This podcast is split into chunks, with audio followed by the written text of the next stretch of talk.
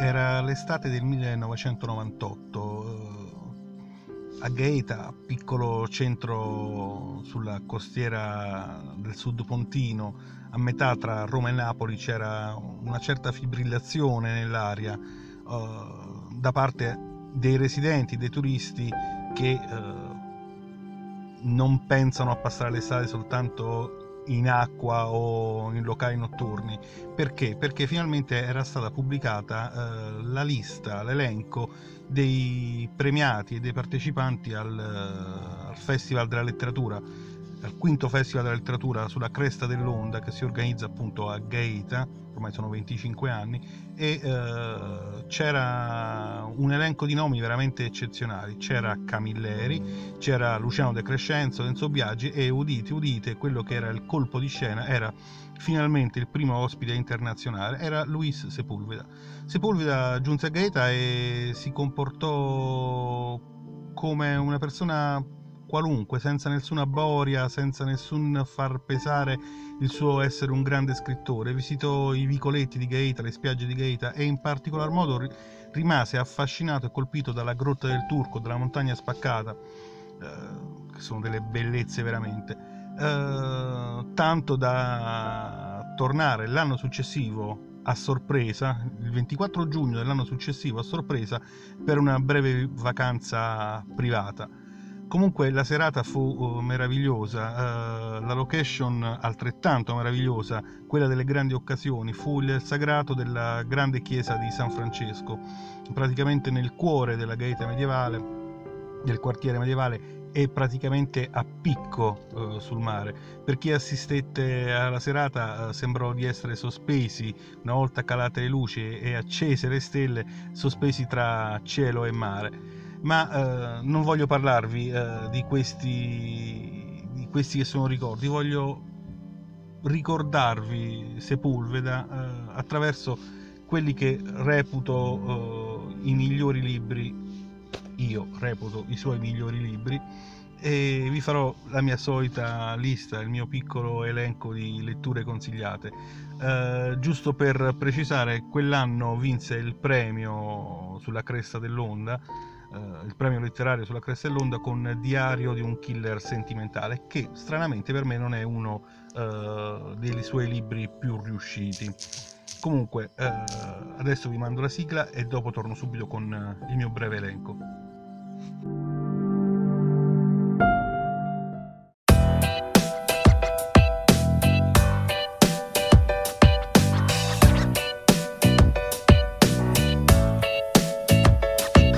Punto fermo. Podcast di libri, cinema e curiosità. Benvenuti a questa nuova puntata e buon ascolto.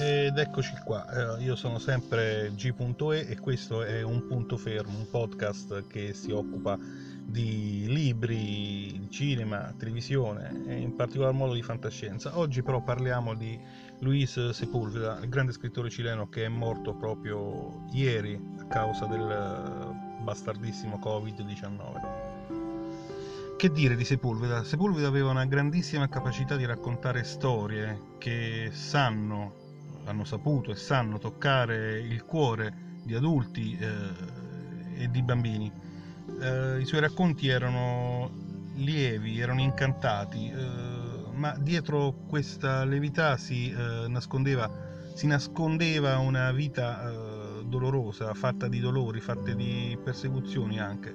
Eh, in particolare le persecuzioni eh, del regime di Pinochet subì addirittura delle torture in carcere, fu esiliato forzatamente dal Cile e la sua stessa vita potrebbe definirsi una storia da romanzo. Uh, e, e, nei suoi libri uh, Sepulveda restituisce con semplicità, con una semplicità incredibile,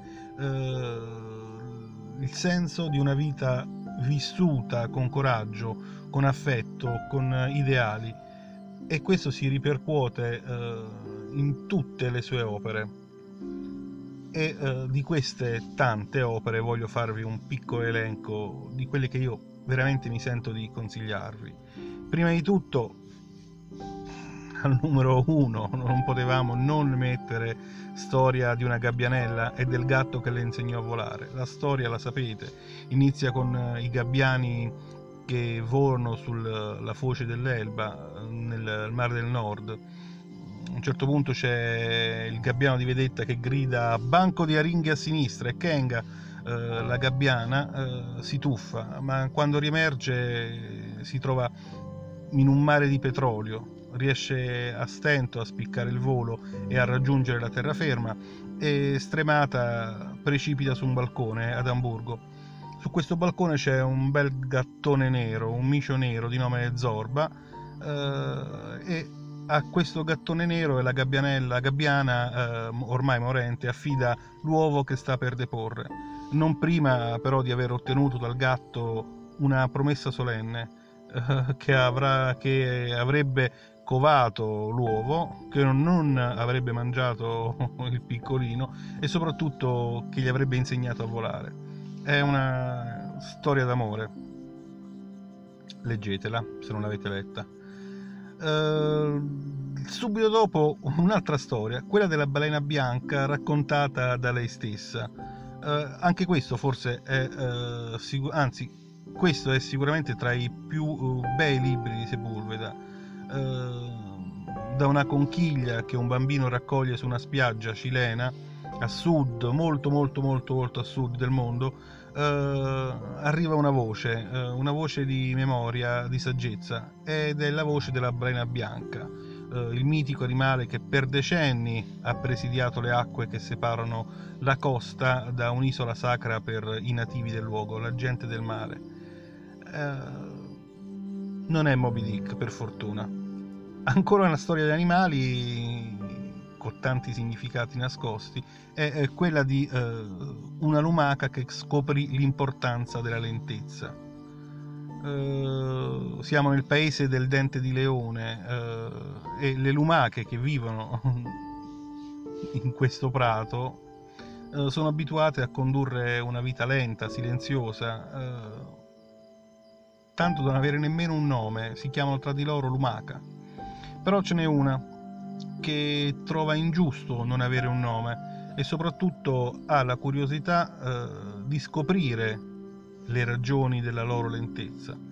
Per questo, nonostante la disapprovazione delle altre lumache, intraprende un viaggio che la porterà a conoscere un gufo, malinconico e saggio, una tartaruga altrettanto saggia e infine a comprendere il valore della memoria e la vera natura del coraggio e soprattutto a, uh, guidare tutte le compagne in un'avventura verso la libertà, quindi a uscire da questo paese del dente di leone. Uh, poi c'è il mio romanzo preferito tra quelli di Sepulveda, Il vecchio che leggeva romanzi d'amore. È la storia di José Bolivar, Antonio José Bolivar, un uomo che vive nell'Amazzonia, ai margini della foresta dell'Ecuador, eh, da solo e con sé ha soltanto eh, dei ricordi, ricordi di un'esperienza di colono bianco, eh, una fotografia ormai sbiadita della moglie e una serie di romanzi d'amore che legge e rilegge in solitudine. Ma eh, il suo vero patrimonio, la sua vera ricchezza è una sapienza speciale che gli viene dall'aver vissuto dentro la grande foresta insieme a degli indios.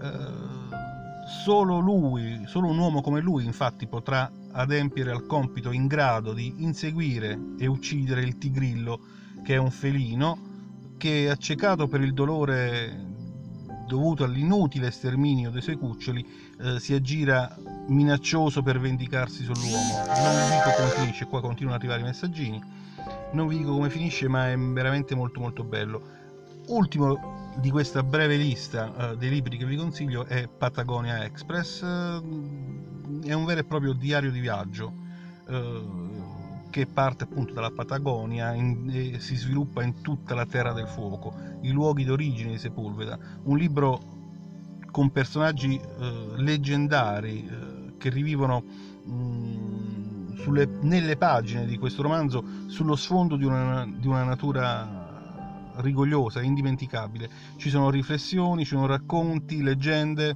eh, e incontri che si intrecciano in questo sud del mondo, dove l'avventura non è soltanto vissuta nel passato, ma è ancora possibile, anzi è la dimensione quotidiana del vivere. E forse questo è il romanzo che più degli altri, è il libro che più degli altri, che sono tanti romanzetti messi insieme, eh, rappresenta l'essenza vera del Sepulveda, eh, non dico scrittore, dico Sepulveda uomo. E ciao Luis.